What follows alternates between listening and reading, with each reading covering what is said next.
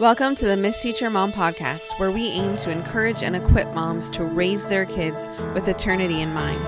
Today I'm talking to William Boekestein. He is the pastor of Immanuel Fellowship Church in Kalamazoo, Michigan. William is the author of several books, and he writes for publications such as Ligonier Ministries and the Gospel Coalition. Today we'll be talking about family worship, which is something that my husband and I have been learning a lot about lately, and I'm excited to share that with you. Bill, thank you so much for coming on the podcast with me. Yeah, just excited about what you're doing and glad uh, glad to be part of it. So thanks thanks for the opportunity. Yeah, my husband and I have never experienced parents conducting family worship regularly. So I imagine this concept is new to many of my listeners. And I'd love if we could start the conversation with you just explaining what do we mean by family worship? Yeah, great question. Let me let me back up a little bit and say, Caitlin, that you have an excellent opportunity, uh, as well as many of your followers do, to change your family history. So this may be new to you and to others as well, but hopefully your kids will be able to share the kind of experience that I've had and many others have had as well, um, who can't remember a day when they didn't have family worship. And if some of you are raising older children and you're starting the practice uh, with kids a little bit older who will remember a day when they didn't have family worship, I think they'll remember and respect your resolve to begin this important discipline. So super exciting. So glad that you guys are are doing this. So to answer your question, family worship is I think a little bit like congregational worship. So that's probably the simplest way to think about it. It's a little bit like uh, like home church, but it's daily. It's shorter. It's simpler. It's more interactive. Um, it is, I think, one of the most obvious ways that we can practice the, the, the early church's daily commitment to the doctrine of the apostles. We really can't do that as congregations in the same way that we can do in the home. So it's simply carving out a little bit of time every day to read the Bible, to sing together, to pray together. All of us can do that, not, you know, maybe equally well or with the same degree of expertise, but we can all do it. You don't have to preach a sermon, you don't have to be excellent singers, your prayers don't have to be long and fancy. Just read the Bible, pray together, sing together. Mm-hmm. I love that. Thank you so much. My husband and I recently came across a very old church constitution, and it included the expectation that fathers lead their families in regular worship within the homes, and that failing to do so actually called for church discipline. Wow. We were shocked to read that, but it was clear that churches saw family worship very highly. But it seems as though family worship has become a thing of the past. Can you explain what's happened and what is happening? Uh, where has this expectation and pattern of godly living, leading, and shepherding gone? Yeah. Well, let me start with maybe the least damning answer and then move more seriously. Um, I think on the one hand, we would all say busyness, right? We feel like we have tight schedules, it's hard to squeeze things in. Uh, so maybe family worship has gone by the way because of that. But if we look at that rationale or that, that reasoning, we aren't given less hours today than people in the day you know that, that you read the church constitution um, we're just simply choosing to fill those hours differently than people before us. And so we can't really use busyness as an excuse. We have to prioritize and we will prioritize things that are most important to us. And so our schedules uh, sort of reveal our hearts and where our most serious commitments lie. So I think busyness is one reason, but we have to check that off and say that's not going to uh, prevent me from you know, from leading my family and worship together. I think another reason is specialization.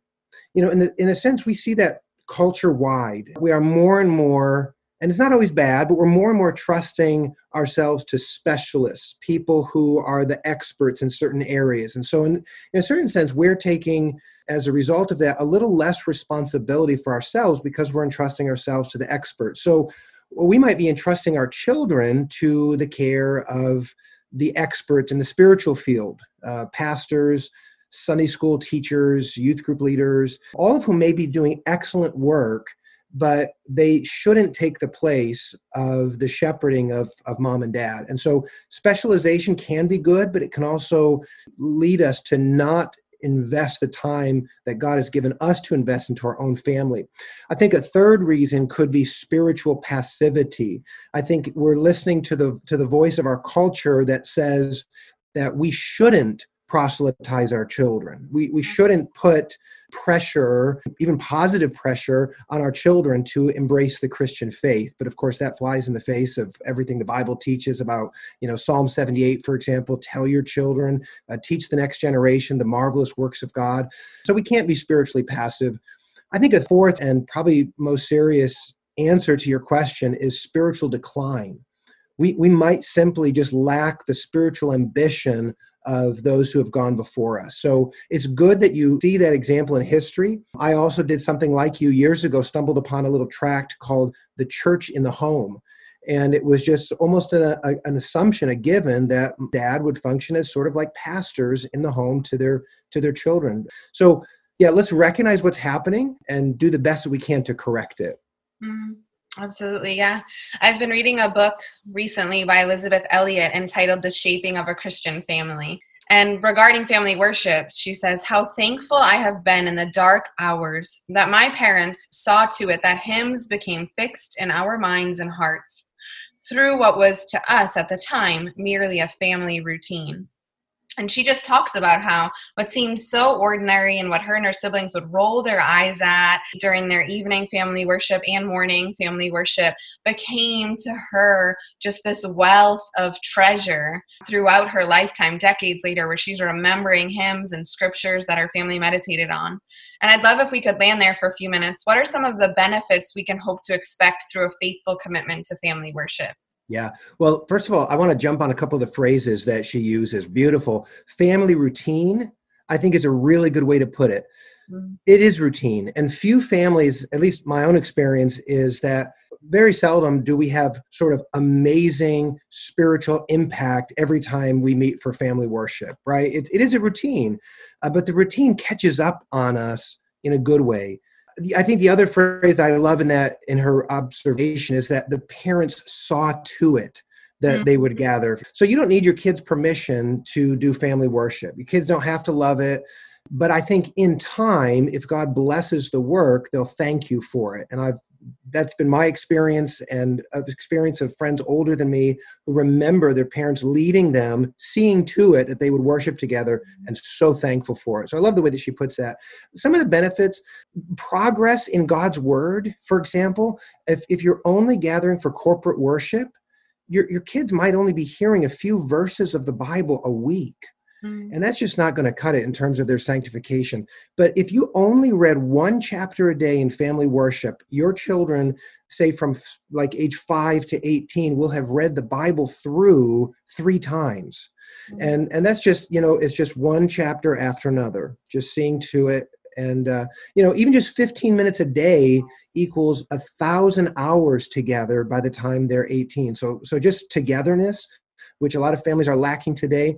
And, and I think, too, the way that she puts it, the, the hymns do become worked in our hearts. Mm-hmm. The favorite songs of our youngest child, who's six, are the songs that she's learning in family worship. And I'm mm-hmm. sure someday some other songs are going to creep in and appeal to her. But right now, these are the songs that she's singing, that she's loving, and they're just getting drummed into her hearts. It's also time to talk about the most important things of life to answer questions that arrive. So, in our family, the way we try to go about it, we try to walk that fence between being highly structured and allowing for a bit of meandering. So, we do meander a little bit. We, we entertain questions and we're being able to engage things that if we weren't dedicated to being together for 15 to 30 or so minutes a day, we wouldn't cover a lot of topics that we're getting the chance to cover together. And then I think also, especially for little children, family worship prepares children for corporate worship. I hear a lot of parents of very little children saying, I don't know why my kids aren't sitting through church. You know, they can't stay quiet. They're not. Well, I think it's perhaps because they're not learning that at home. So we shouldn't expect our kids to benefit from corporate worship if they aren't being trained to sit, to listen, to participate in family worship at home. So I think those are some of the benefits, and probably a lot others would accrue as well.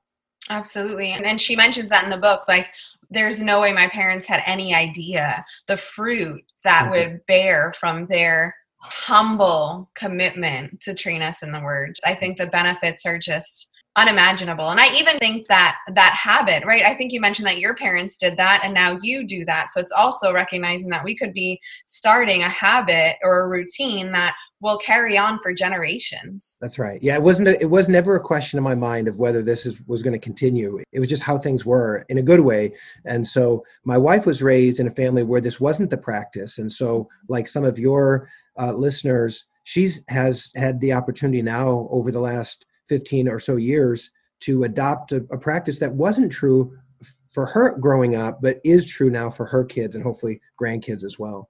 Yeah, yeah, for sure. And I'd love it if you could, and this is off the cuff, but kind of share a word of warning. We have these staggering statistics of children who are raised in Christian homes who are walking away from the faith and are seen to not have been believers, and just the impact that family worship can have on the children as far as their saving faith goes.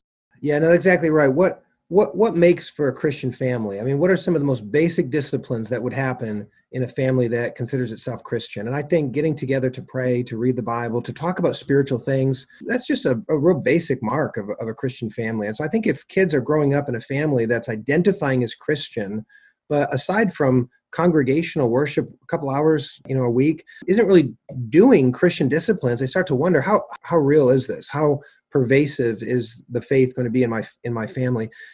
And if it isn't there you know they start saying well maybe it isn't that important for me either. So yeah i think it's vital for for just emphasizing to children no we really do want the word of god to dwell richly in our hearts and uh, to encourage one another with scripture not just on sunday not just from the professional but you know in our ordinary lives as well Absolutely. And it's definitely not the only way. There are Christians I respect who don't do family worship. Even my my husband, his mom loves the Lord and never did family worship, but she took them every morning at 5 a.m. to the church to pray through his whole upbringing. So there are other ways to show your devotion to Christ, but this is one very easy, tangible way to do that. Right. So I really want to encourage ladies to to chat with your husbands and talk about how you could easily fold this in to your day.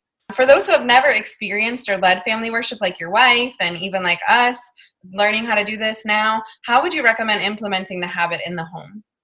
I think the key to success is regularity. So okay. it doesn't sound quite right to say quantity over quality. But in a sort of in a sense that's that's kind of what happens. I mean the quality of of every day's meeting isn't always going to be tremendous but it's going to accrue in time if you're regular. So i think regularity find a time that works well for your family. Ours has always been 30 minutes sort of just prior to our youngest kids going to bed kind of the way of closing the day for us. That may change as our family grows. That time has certainly changed for us over the years. So strive for regularity and then simply read the bible and what we've often done is just sort of systematically reading through chapter by chapter, not always the Bible in order from Genesis to Revelation. We've sort of focused more of our attention in the New Testament. We'll go to the Old Testament periodically as well. But you know, you might also read Bible study materials on occasion. When our children were young, we used uh, Dr. Joel Beeke's little book called Family Worship. We used that sort of one chapter a day for our family worship time. And our children then helped to sort of enforce with us as parents what we were going to be doing over you know the course of their childhood. So we were learning family worship together by using a family worship guide. Uh, mm-hmm. jason helopoulos has another excellent book called the neglected grace family worship in the christian home so you might just use books like that to get started so you learn together. Recently our family took a week to read christina fox's little book called tell god how you feel and that was very very edifying. So we don't always just read the bible but um, that's our base. Reformation Heritage Books also has an excellent resource called Family Worship Bible Guide, which asks questions about every single chapter in the Bible. It provides commentary on some of the challenging passages that you're going to read together as a family. So have those resources on hand as well. And then sing together. Our family has at home copies for all of the family members of the hymnal that we use at church. So we're using the same book, so we're acquainting ourselves with it. Each week we practice as a family the psalm of the week that our congregation is going to work through in the evening service. Um, and then everyone picks a, a song that we sing t- together. So people have the opportunity to sort of take ownership by recommending songs and then pray. You know, sometimes I pray as the father, sometimes someone else prays, sometimes we sort of go around in the circle and pray, sometimes we pray for the next person in the circle. So we're having an opportunity to intercede for each other as well. I think it's so important to be able to do that. If we don't learn to pray out loud at a young age, it's often very hard to pick up uh, later in life. One other resource I might recommend is a a website called formsandprayers.com, forms and prayers spelled out.com, resource of the denomination of churches that I serve that actually provides a number of pre-written prayers that you can read together as a family, which we found very edifying. We don't do that all the time, but on occasion we do. And then you might move into other resources. Historic catechisms can provide a great way of working through the Bible systematically. Mm-hmm. Um, so those are those are some of the tips that we've followed in, in implementing family worship over the years. That's helpful. I love hearing. Um, I feel like I'm hearing you say two things. One, the Bible is enough, and the Bible should be your base and your foundation. And two, there are a lot of awesome resources out there that can help you and that you can use to supplement. And with that in mind, I'd love to encourage my listeners to ask around, ask your friends, what are they doing? Yeah. And ask your pastor, ask some elders or deacons, how are you leading your family in worship? And what does it look like for you? I know for us, my husband's decided recently to bookend our days. So during breakfast, we're going through the Psalms, just do a passage a night. So yeah, he just great. bookends it. But I think something I, I found incredible about what Elisabeth Elliot said is I don't don't have hymns in my heart. And that's made it really hard for me. So we just made our own makeshift little pamphlet with like eight songs in it that we can sing together because we don't have those songs stored in our hearts but we're looking forward to knowing that our children will have those songs in their you heart. know and and there's a lot of resources. If you're not if you're not musically inclined folks there's a website that i use a lot called hymnary.org which uh, has piano part recorded for thousands and thousands of hymns. You can have that playing while you're singing the hymn that you found in your hymnal and of course you could you could youtube just about any hymn you want to sing. And a lot of times the lyrics are on the screen as well. That may not work for everybody but there are ways to help if you're not if you're not musically inclined. Absolutely. Yeah. To close i'd like to ask you the same question that i ask every guest which is do you have any words of wisdom or encouragement you'd like to share with moms seeking to raise their kids with eternity in mind yeah. Well, first of all, keep collaborating like you're doing. I, I love what you're doing and learning from one another. That's, that's huge. Also, be unvaryingly committed to corporate worship. Mm-hmm. Uh, so we've been talking about family worship. That's very, very important. But but in terms of corporate worship, it, it should never occur to your kids that church is an option or that sporadic attendance is an option. One of my friends published a book a number of years ago, and he dedicated the book to his parents with these words. He said, For my parents, because they made me listen to sermons. And it was just such a known thing that was going to happen Sunday after Sunday. And that became so formative to him in his life. So be unvaryingly committed to corporate worship. And then a second thing I would say is train your children in grace. I think, at least in my experience, and a lot of other parents' experiences as well, um, I think young parents who are serious about raising their kids with eternity in mind often err on the side of firmness and severity. Mm. At least that's that's what I've found. I mean, we want to do the right thing. Sometimes we feel like we're making up for lost time or mm. compensating for what we didn't get in our own childhood. And sometimes we err on the side of firmness and severity. And so I just love this text from Titus 2, verse 11, I think it is. It says, For the grace of God has appeared, bringing salvation for all people, training us to renounce ungodliness, worldly passions, and several other things. But it's the grace of God that's training us. Mm-hmm. And so our kids certainly need the law, they need firmness, they need order and structure, but grace should take priority in our in our parenting. So I'd encourage us to to train our children in grace, not neglecting the law, but emphasizing the grace of God. Amen. Right, like my parents love Jesus and they love me. Yeah, that's a great combination. Yeah, absolutely. Mm-hmm. Thank you so much for your time. It's been it's been great, uh, Caitlin. So thanks so much for your time and blessings Thank on your you. work. Thank yeah. you. I hope that this episode was a blessing to you. Did you know that I've written a few children's books about how awesome it is to be homeschooled? You can check those out at missteachermom.com. And be sure to join us next week for the Miss Teacher Mom podcast.